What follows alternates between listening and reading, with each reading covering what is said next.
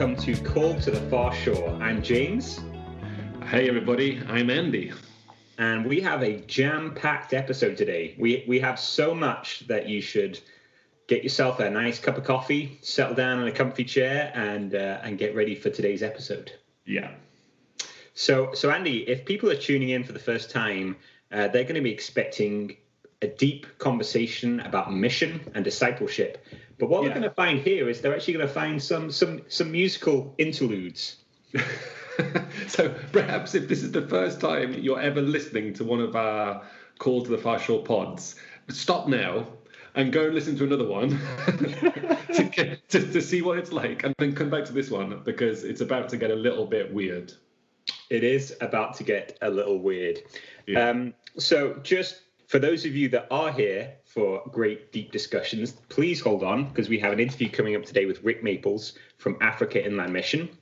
Mm-hmm. He talks about his work with um, African refugees uh, around the world. Um, it's a really good interview. So, so hold on if you need to. Yeah. But uh, a few weeks back, uh, I was learning some Portuguese, and I set a challenge for Andy and I, which was to produce a Portuguese song. Uh, I believe that I said that to really show mastery of a language, you have to be able to sing in that language. Uh, so for the last few weeks, Andy and I have been uh, working on these Portuguese songs, mm-hmm. and in the last 48 hours, both of us have actually produced them. Well, produced, I think, is a very strong word. At least speaking about mine, I haven't heard yours yet, James. And I haven't heard yours yet, yeah. Andy. So, but, uh, um, so who wants to go first, Andy? Well, I think the the the, the better looking pair or person in our pair should go first. So so you, James. Oh, is that right? Oh, thanks, Andy. thanks, Andy.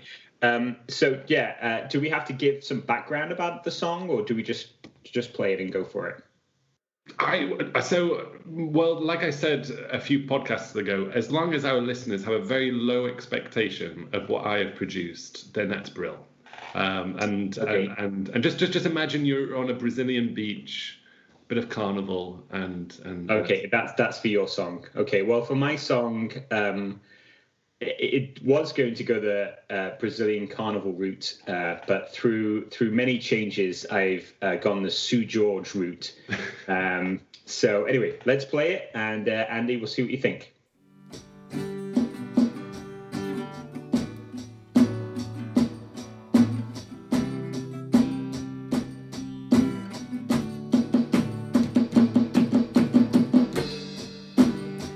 blessed Father Inglis, no, we cannot relate. Qualquer voz sonora, also Google Translate. But I've heard it don't work well, bro. Sin, I stand.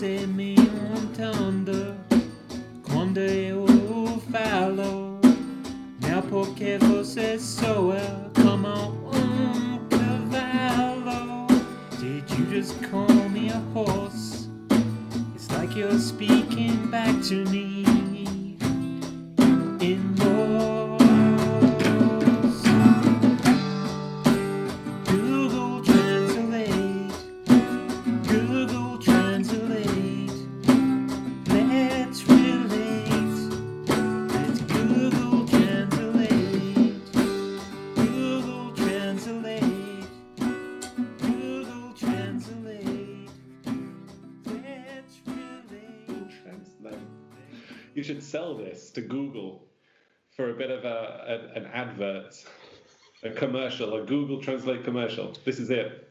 This yeah. is the backing track to it. This is the backing track. This is how Google ends up sponsoring the podcast. Yeah, that. That's it. Wow.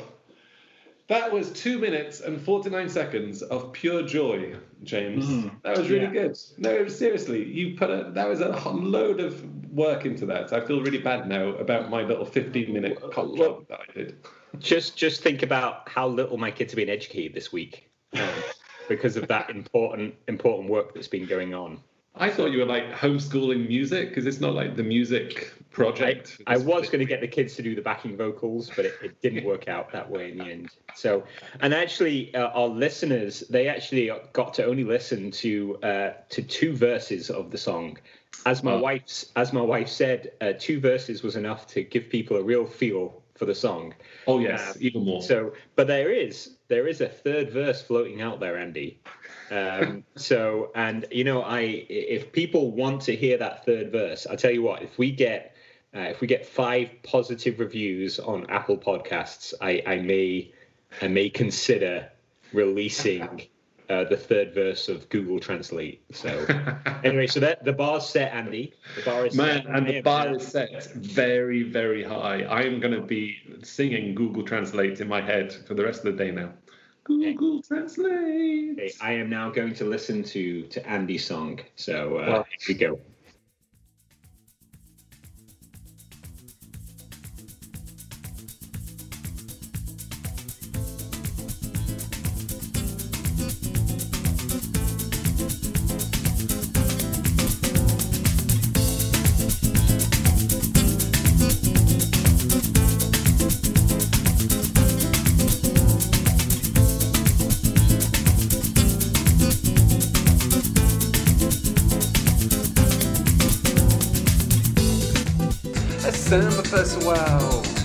levante do chão, porque no pó do fachão não tem roda de mão. James André, Tiago Mano, conversando de Deus, missão e fé.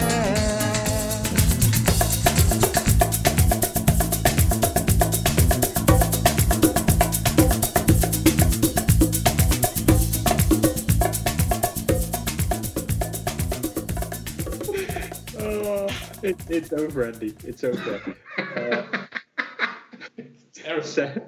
Seventy percent, seventy percent music, thirty percent lyrics. There, so good, good yeah. work, Andy. And uh, not even, not even perhaps very good lyrics.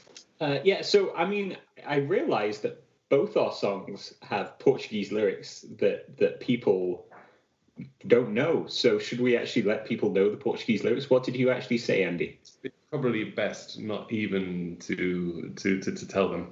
I basically talked about samba, getting off the floor, moving a bit, because James and Andy are talking about God and mission and faith. Oh. to a Brazil, that's basically it. Uh, so, do you know what? Did you understand any of my Portuguese in in a song? I was enjoying it so much and laughing so much that uh, I only got the bit where you you told me I looked like a horse. I remember that bit. That was very good. Yeah, yeah. So well, well, maybe we'll save we'll save the lyric breakdown uh, for another week. So what we're going to do now is we're going to take those songs and we're going to play them for the girls at Revive, and we're going to get them to uh, vote on a winner.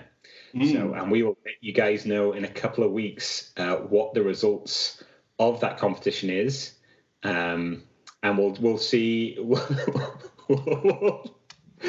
but James, uh, you have you you've already you already have the moral victory, man. Even if the girls come back saying they're like mine, which they probably will because it's a Brazilian beat, but you have the moral victory. You have won. That was amazing. Good job. I feel really bad.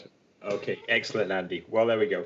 Okay, well let's uh, let's let's get on to some more uh, to some more serious matters. We'll get on to our mm. interview with Rick, and then um, let's listen to that interview, and then we'll come back with a few thoughts at the end to close.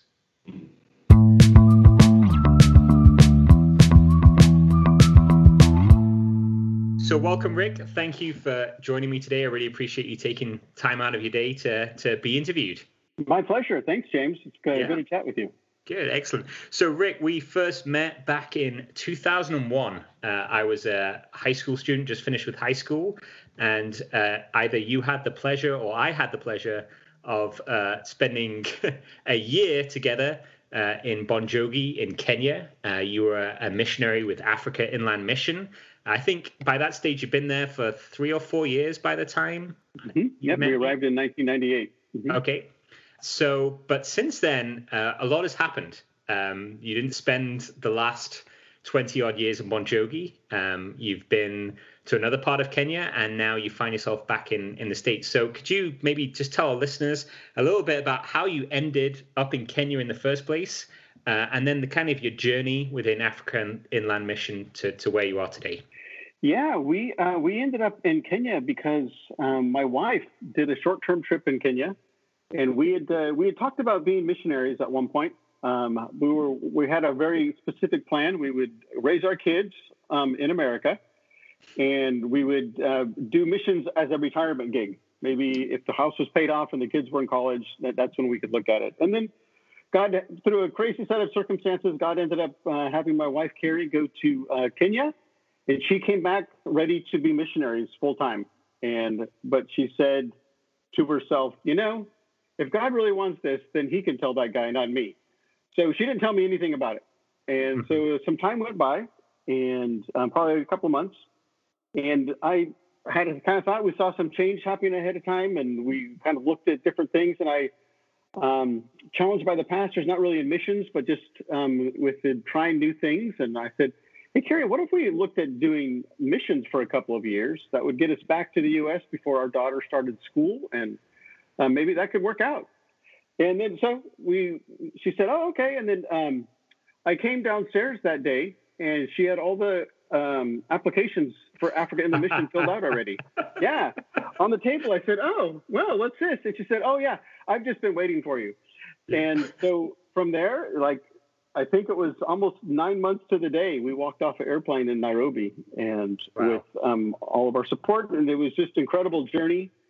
So yeah, and when we started in um, in Kenya, we started a secondary school.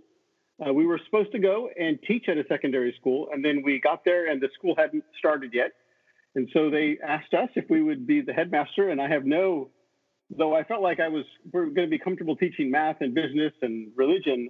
I had no teaching experience. So to be the administrator was awkward, but um, God brought us through that, and um, through that we met some incredible people. Even um, even James came at one point, and uh, it was uh, we had a variety of people come through to be volunteers during that time, and that was that was about seven years. And during that time, we um, we we started a foundation. Uh, we started led, laid the foundation for the school. Um, we started off what we felt was on the right track. Um, but as the tr- school got bigger, um, the the sort of the wall between the administration and the students built up, as it would. Um, so when we, were, when we had 20 students, we had a great relationship with the students. They'd come down, they'd um, come to our house once a week, and we'd have a little party, and it was wonderful. But then as we had 200 students, that became less, you know, it became more of an administrative task. And that's not really what we felt called to do. So um, we really wanted to be doing ministry. So we looked into different areas and uh, we ended up moving to northern Kenya and we lived and worked amongst the uh, unreached people group called the Samburu people. And there we did more traditional church planting and evangelism. And we trained some guys um, in chronological Bible storying. And um, yeah, God really blessed that ministry. We had people come to faith and were discipled. And um, we that was just a sweet, really a sweet um, sort of chapter of ministry for us. Then after that, uh, Africa Inland Mission asked me to move to Nairobi and to oversee the work in Kenya and Tanzania. So I did that.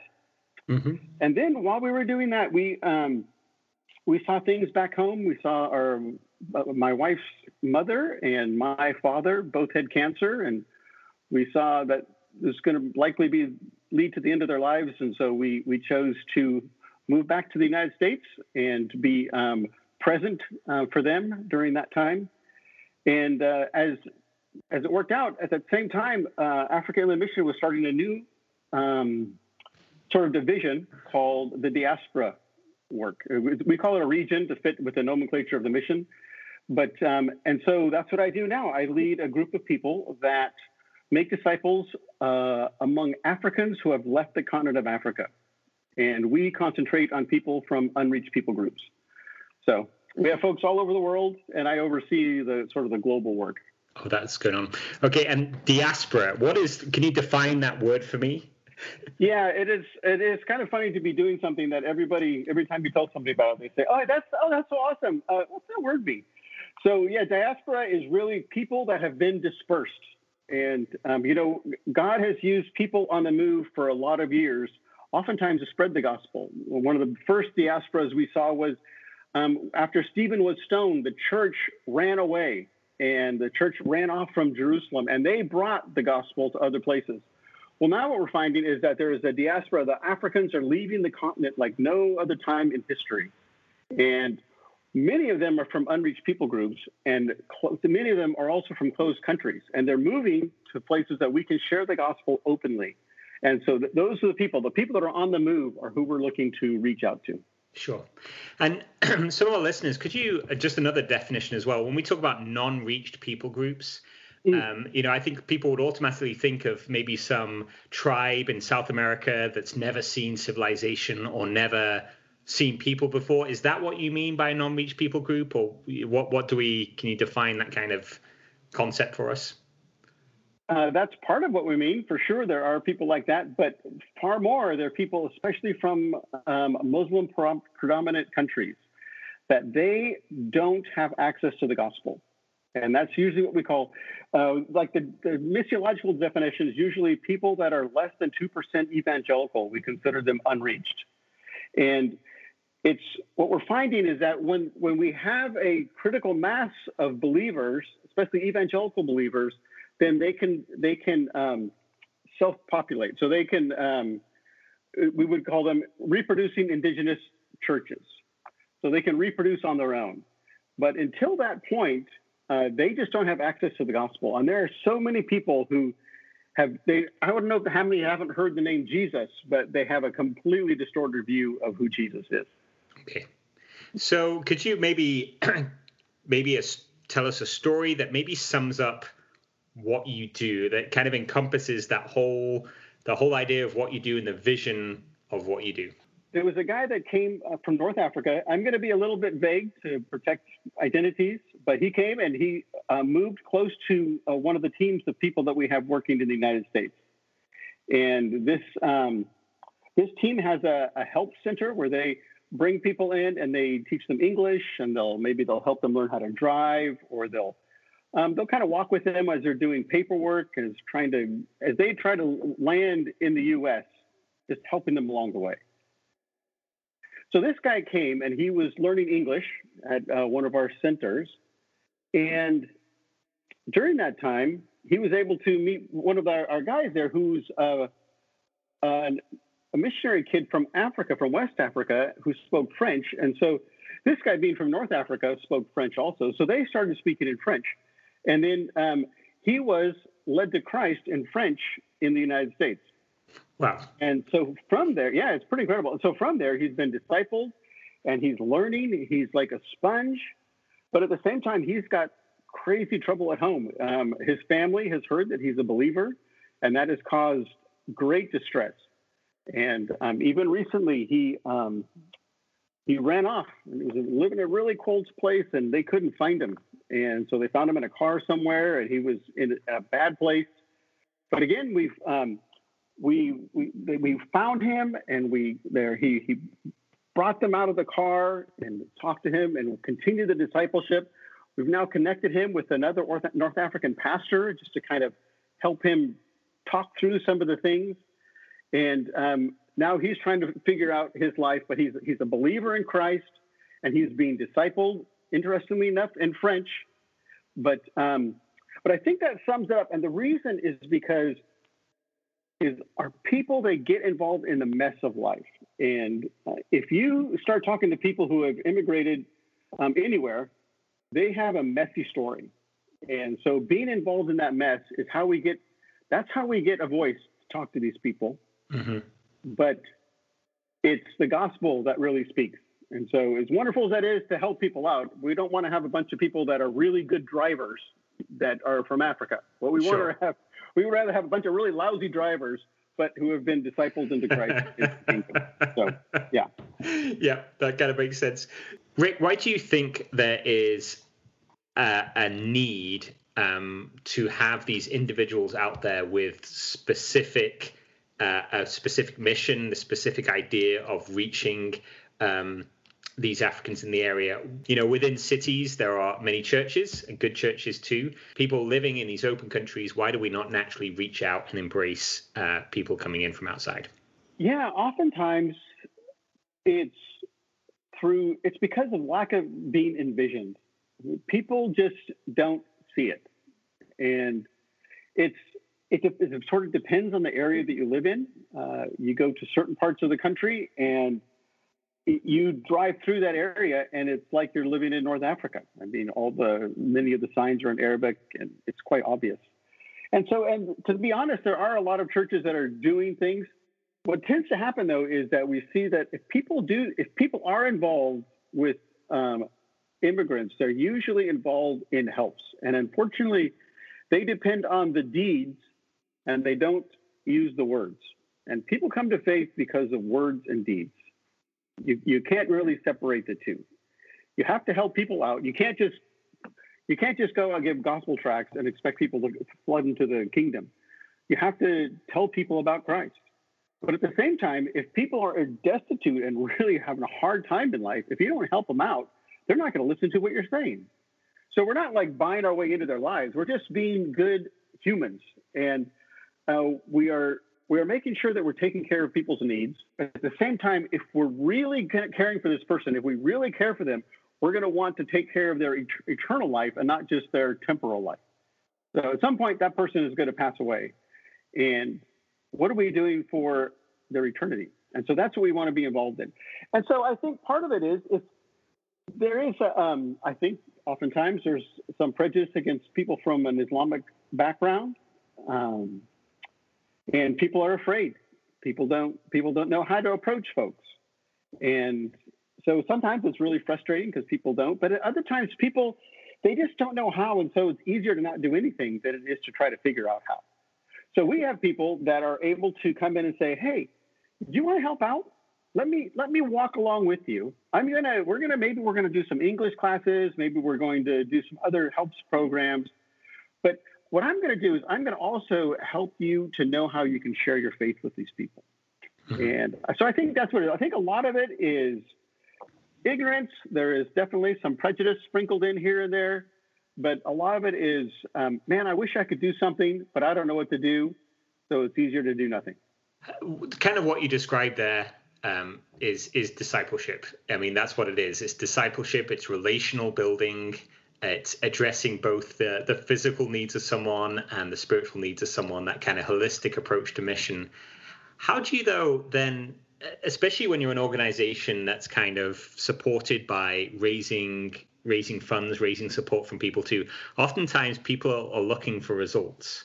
Um, how do you uh, kind of measure results? Because uh, that whole process of someone coming in that's never heard the gospel before, who's in dire need, obviously we're spending a lot of time addressing that need.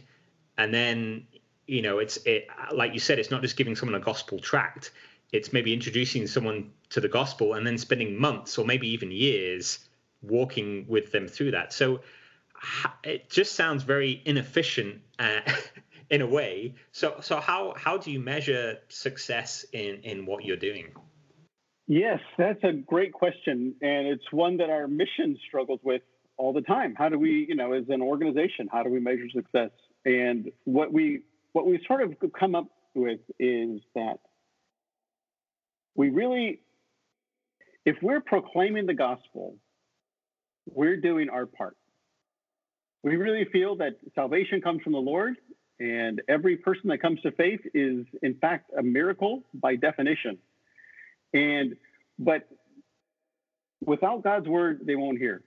And so that's our job is to proclaim. And so we really spend a lot of time doing our best to measure our work through proclamation. How many people are we doing? And we want to we base our strategies on not just working with a, a, small group of people, but are we what are we doing so that we can sow the seed amongst many people? And so the idea, let's sow that seed far and wide and be looking for those who have an interest. And then those are the ones that we can hone in on. Whereas if we just say, I'm going to make three friends and work the rest of my life to raise, to have them come to faith, that is a very inefficient way of doing it. But if we say, okay, these are my buddies and I'm going to stick with them through thick and thin, but then I'm going to look at some other people that are not necessarily going to even be my friends.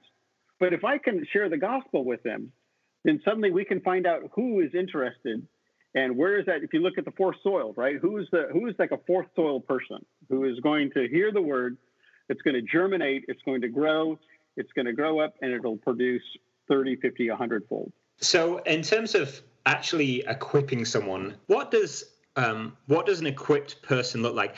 And, the re- let me give you some background while I'm asking this question. I uh, conducted an interview uh, a couple of weeks ago. I was talking to a guy who disciples through athletes in action, and one of the stories he used from the Bible was the story of the woman at the well, where there was a woman of um, questionable moral character. Uh, she meets Jesus. Uh, she does not spend any time in an equipping seminar or any time in any kind of mission training, but she kind of goes back, tells the village about what Jesus has done, and introduces them to the character of Jesus. So when we are talking about equipping or when you're talking about equipping and, and the teams equipping people or discipling people what does that could you help me and help people? What what does that look like? Could you define that kind of process? What does it look like for someone to become equipped or for a church to become equipped? What what does that process look like when we disciple people we try to disciple them in a way that they start obeying god from the very first moment they come to faith and one of the big things that they need to obey God in is sharing their faith. So we try to get people to share their faith even when they first come to faith. And the idea is share, go tell somebody that you know what you know. Don't, you're not going to be able to give them the whole, you know, if they, you're not going to be able to give them a big apologetics seminar, but you can tell them what you know and why you made decisions that you made. So, what, but how is a church equipped? And to tell you the truth, we're really working through that. We've recently started evangelism, a street evangelism ministry at our church and so what we're doing is we're giving people tools, all kinds of tools. Um, one of the ways I put it is that I I do woodworking for a hobby, and I have probably I probably have 20 ways to cut wood in my garage right now. And um, but there's very specific tools I use for very specific things. I don't pick up any any old tool say, oh, well, this will cut wood, and just if I'm trying to make a very precise hole that I'm going to slip something into, I'm going to use a drill and not a table saw because table saw is not going to put a very good hole in a piece of wood, but a drill will put a very nice hole. If I have a project I want to do, I need all these different tools to really make that project easier to do.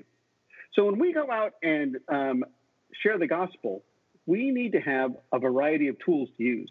And so that's what we do. We, like in our evangelism team, we spend one, one week a month, three weeks of the month, we go out and evangelize. One week a month, we stay in, we, we debrief the last month, and we learn new techniques. And so um, I think an equipped church is one that has been taught how to share their faith.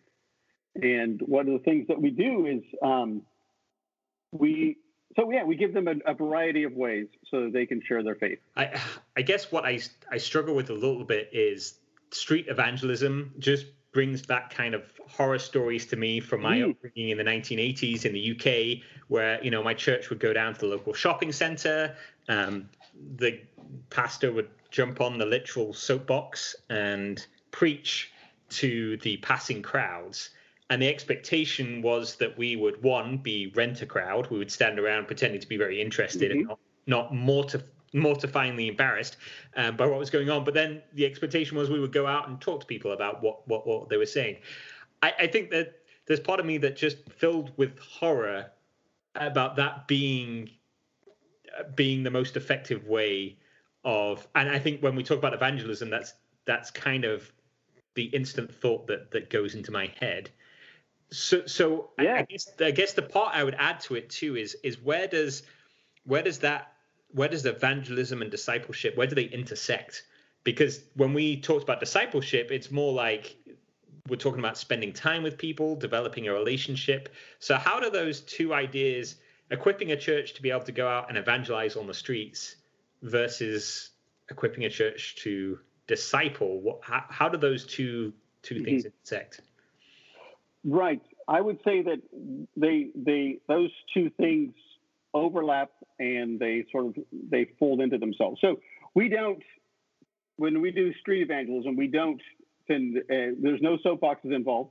Excellent. Um, and so, but what we do is we break up into groups of two, usually a couple of people each, and we go around and we go to an area that's a, a public area, and we we do we, we start extraordinarily awkward conversations, and we go up to this person and say, "Hey, we're from a local church, and we're walking around." And we're asking people if we can pray for them. Is there anything we can pray for you about? And m- most people say no some people will start speaking English and then suddenly forget English and say, "Oh, I don't speak English," um, and then um, we have some people that blow us off. Some people will mock us, um, but there's other people that will say, "Yes, I have something I want you to pray for me about." Yeah. And we had uh, we have an amazing story about one. Uh, this uh, one of our uh, people went up to someone and said, "Hey." Is there a thing I can pray for you about? She says, "Oh yes," and she pulled her aside and just like poured her heart out to her. And so, what the idea is that we're we're we're sowing the seed widely, and yeah, there's a, most people are going to say nope, don't want to hear from you. Some people say, oh yeah, pray for help. You know, it's COVID, but um, but every once in a while, a person will will strike a chord with somebody, and so then we try to press in, and we we it is an awkward thing, but we've had people come to faith, and we have people that are being discipled, and we have people that are now attending our church, and so our job is to be obedient. And the Lord says, go and make disciples. And you have to do that with your mouth. And th- this is this is the way I look at it. And we talk about this a lot, is that if you go to someone and you share the gospel with them and they don't get it and they don't care about it and they blow you off, what has happened? You've had another chance to practice sharing your faith. So that someday, and that's what it is. We we spend a lot of time talking, and then what we do is we tend to say if we if they allow us to pray for them, and we can't share the gospel with them, we usually share the gospel while we pray. That's just we we we give the gospel. Just sneak it in there. We, yeah, we thank the yeah. Lord that He came and He saved us from our sins, and that sure. we can. And so the idea is that we want to really flip the script because we want to be compassionate people that are going out and talking. And no, very few people say, "Oh, get away from me." you horrible human being. Asking me if you can pray for me? What? Yeah. People don't say that. People are usually they usually have a like, oh, well, you know what, I'm I'm good. But then some people say, yeah, why don't you pray for me? And our feeling is that they get so much information about Christians being a very particular way, especially in the United States, especially like I live in the Bay Area in the Silicon Valley, um, and it, there's a very pers- a very distinct idea of people have when they hear they're you're from a church or you're a Christian mm-hmm. and it's not right. It's incorrect. And they get it from the media and they get it from the news. They get it from a whole bunch of different areas, but they're not getting it because they know believers. And so we want to change that. We want to be people of compassion that go out and say, "We care about you. We would like to pray for you." And we have a um, we have a, a, card now that we go with, and it's got a QR code on it, so that if we can, we try to get people's phone number or give them our phone number so that we can be followed up on. And people can't remember what they haven't heard. Yeah. And we've heard a lot of people talk about, you know, that have come to faith, not necessarily through our thing, but uh, uh, people have heard of come to faith recently. It's because, you know what, I was going through a hard time and I remembered something I'd heard long ago. And so we want to have someone hear the gospel or hear from a, a person that is a, a Christ follower, is a Christian, and is different from what they've heard about Christians. Yeah, yeah and how can they believe if they haven't heard? So Amen. Yeah, exactly it. So, and I think it's it's funny as well as you were talking there. I was thinking back about the kind of conversation we had earlier about unreached people too. If you have an unreached people group, they're not going to just show up on your doorstep uh, to learn about Christ. That there there has to be a sent aspect to what we're doing as Christians. Um, I, I, think I talked about this in a podcast recently. I was talking about the field of dreams. I used an American uh, film, which people probably understand, but the field of dreams mentality, the build it and they will come mentality, which we are guilty of falling into sometimes. This idea that if we build a good program, if we build a great church, um, they people will just come to it. But people who have no concept of who Jesus is and no concept of the gospel, that that that's nothing to them. A, a great sermon, a great worship service, uh, a great children's program adds nothing to them. Um, but actually, we need to either provide something that they actually need, practically need, uh, or uh, we need to go to them too with with the good news as well. That kind of combination. Yeah, and you have to figure that if they're from a, a, a, Muslim background, they've they've been told about Christians, and they've said, and especially if they're from a Muslim background or a Muslim country, especially, and they're coming to the U.S., they've been told everybody's a Christian there, which is, I mean, you and I just shudder at that idea, right? Yeah. But um, but they've been told everyone's a Christian there, and they're all immoral that we can that we can agree to, I think. And they are all, you know, they they all these things about their culture, and they would say, and they're all Christians.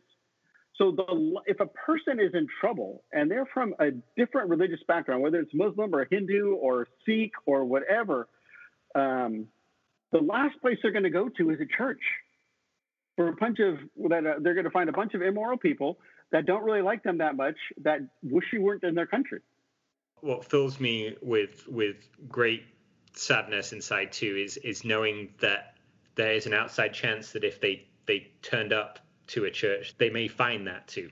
Yeah, I, hate to think. I hope it's not. I don't think it's on my church, but there are. There are many that, and that's what that's what we need to do is help people to to take away some of the stigma and some of the fear a lot of equipping a church to reach out to especially people from a Muslim background is a lot of equipping them is to getting getting past the fear and getting them to meet Muslims. With like we have a lot of different times where we'll have like a a, a friendship day where there'll be um, and this is all over throughout all of our ministries is that we'll have a day where they'll get together with um, people. They'll maybe they'll make a connection with a mosque and a local church, and they'll say, "Hey, let's get together one day and have like a chat," you know. And so uh, whatever that might look like, whether that's just a day out in you know in a park or whether it's like a time where like maybe the uh, an imam can speak or and then maybe the pastor can speak or maybe it's just a dinner that has sort of guided conversations. But the the thing that everyone says once they finally meet someone from a different background, the the the, the overarching statement is always, "Oh, they're just like us," and that's exactly it and that's yeah. you know where I've lived in the world. You you know from the most I when we live with the Samburu, they are people that live very close to the earth. They are extraordinarily underdeveloped. At the end of the day, they're just like us. They're trying to educate their kids, whatever that might look like. It looks a lot different. They're not usually necessarily looking for book education, but they're trying to feed their family and they're trying to please God, whatever that whatever that looks like. Know, yeah. Whatever yeah. that might look like for them. So we were mm-hmm. trying to give them a clear view of what pleasing God is. Yeah. So. Yeah, it's funny. I think you were the first American that I spent any actual length of time with. So, you know, having lived with an American for a year, I was very surprised uh, to find that you weren't as loud uh, and as and as as fat as I'd been told to believe. So. Uh... You know, I feel responsible for your marriage in many ways because though I hadn't met Megan until after you were long married, I just did feel like you know I was sort of your introduction to American culture, and right. um, and it was it was good enough that you were actually found one of us.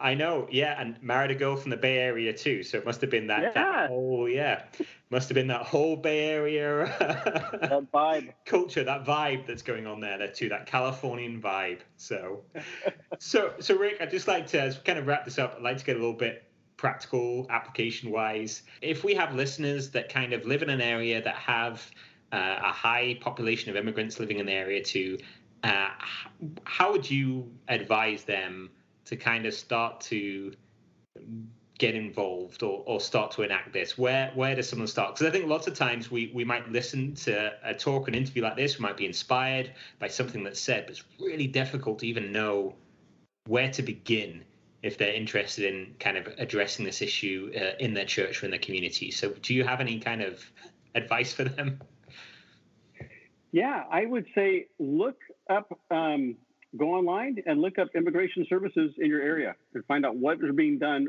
for people from other countries. And go and see if you can volunteer and make some friends. If you're bold, go to the part of the city where these immigrants live and strike up a conversation with somebody and say, hey, you don't look like you're from around here. Where you come from? and try to do it in a way that doesn't sound like you're from the um, immigration services. But yeah. Um, yeah, but um, but just you know, it's it's it's fairly easy for me. I uh, when I hear people with an accent or um, I can say, "Oh, I lived in Africa for a long time. You sound like you might be not from here. Where uh, where do you come from?" And so that, that that's pretty easy for me. But um, but yeah, just be say, "Oh, um, you know, I just really um, love it that we have people from in this city from all different parts of the world. Where do you come from?" Just couch it in a way that it's not like you're like, "Hey, where are you from?" But um, but yeah, just strike up a conversation with somebody and just say, and it, and you'll find that this is if, if you really like for the Super Bowl. So that now we've we've made that they're really really bold. Invite them over to your house. You know, there's a there's a statistic going around that 85% of international students in the United States that come to the United States for education, 85% of those students never see the inside of an American home. And and you you've lived in a, a, what we call a warm culture uh, when you're in Kenya, and I think that you noticed that you hardly walk down the road without someone saying, "Hey, why don't you come in for some tea?" And or, or some or some sheep stomach soup, which was uh, an interesting experience. But yes, no, I know exactly what you're talking about. So yeah. And so if you come from a, a culture that's really hospitable, and you live there for four years, going, being educated, and no one even says hey, how you doing? Where are you from? I think that's kind of horrifying. Yeah. And um, yeah, it must. It it says a lot, and it doesn't say what we want it to say. So, um, so yeah, be be bold. And I think what one thing you'll find out, they're just like you. Yeah. They speak a little different. They have. A, they probably speak far more. If you're an American, they speak far more languages than you do for sure. But um, but yeah, they're um, they're really probably just like you in terms of kind of equipping or being equipped, any any recommendations on resources or books? Yes, there's a there's a group called E3 Partners that we work with. We've partnered with them on a few things, um, and you can look them up, and they have great resources on how to how to teach how, how to share your faith. Um, if you want to look up a great way to to a great gospel presentation is called Three Circles if you just go on Google and you Google three circles, you will see some great things. Um, there is learn Bible stories.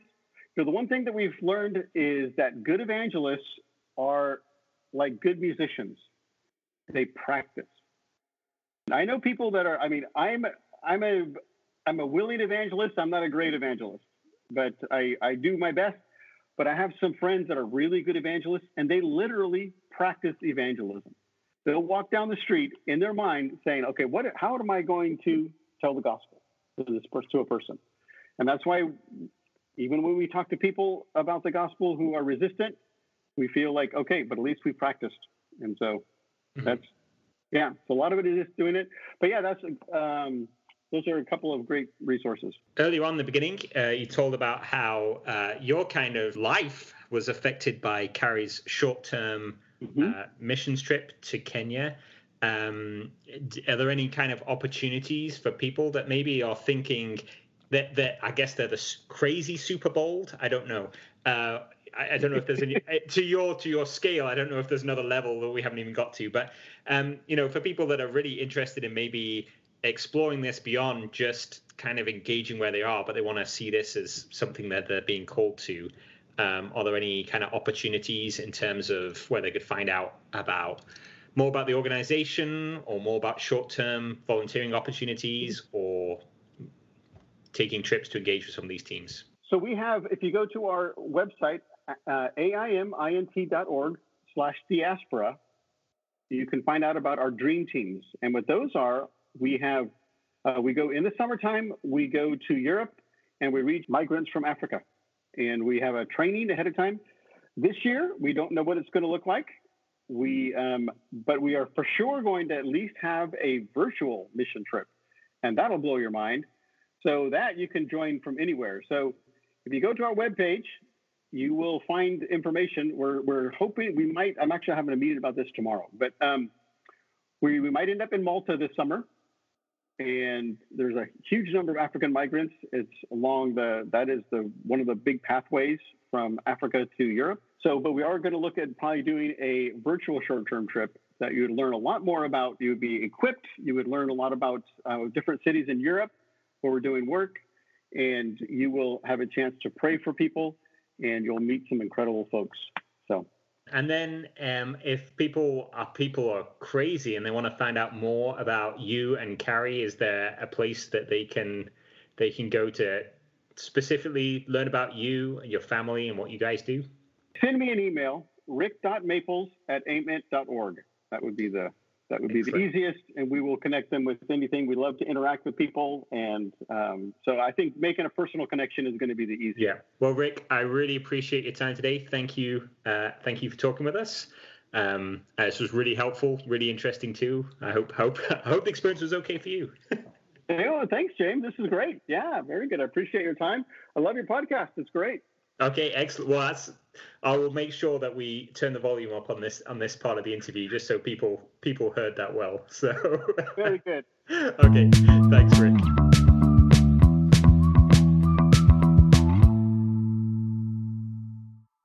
Okay, so there we go. That was my interview with with Rick. I really enjoyed doing that interview. As usual, Andy, uh, you should know that the interview was probably about 15, 20, 25 minutes longer. It's so difficult when I talk to these people to, uh, to, to, find things to cut. Mm, yeah. Uh, most of the time, I just try and cut out the parts where I talk. Uh, yeah. and let them talk too. But I just find it so fascinating and interesting uh, to talk to different people, just learn about how they see the world, how they see mission, and how they go about it. Yeah, especially Rick, who's so much experience uh, from everything that he's done with with AIM. It was really, really good to uh, to hear.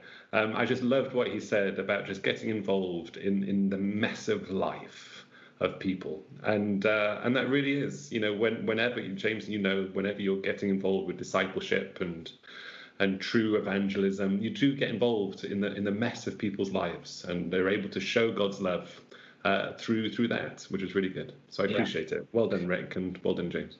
Yeah, well, thank you, Andy. So, well, and it's funny. What I really appreciate about Rick too is that idea of discipleship, and he talked about that idea about coming together in the mess of life. When I was 18 and I lived with with Rick and Carrie in Kenya, uh, I really got to kind of experience that firsthand.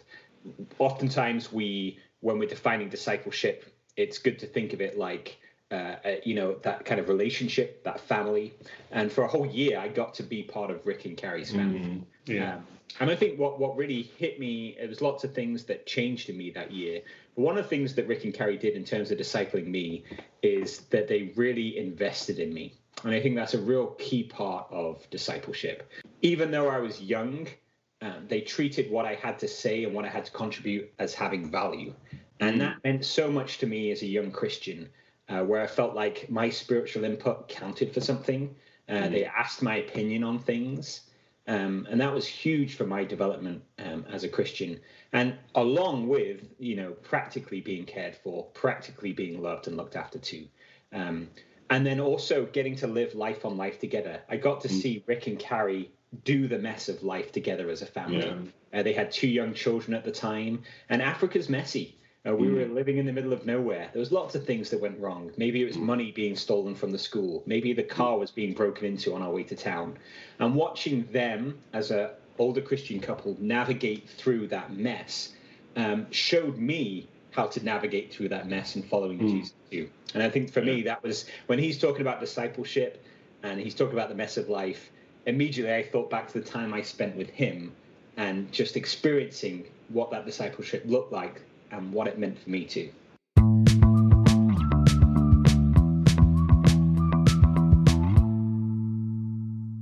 Okay, so another episode of Call to the Far Shore Down. Hopefully, Andy, people fast forwarded through the first eight minutes of this episode and got to got to the interview. I hope so. I hope so. Yeah. um, so keep an eye out this week. We're going to try and do another bonus update on some happenings at Revive. And then next week's episode, uh, we're going to be tackling the issue of giving and finances as it uh, relates to mission and international mission. Great. Looking forward to it, James. And we'll catch you all again on the far shore. Thank you for listening. If you'd like to get in contact with the show, you can email us at thefarshore at reviveinternational.net. To learn more about the work of Revive International, you can find us on Facebook, Instagram, or our website, revive-international.org. Please subscribe to keep track of new episodes. We look forward to you joining us on our next journey being called to the far shore.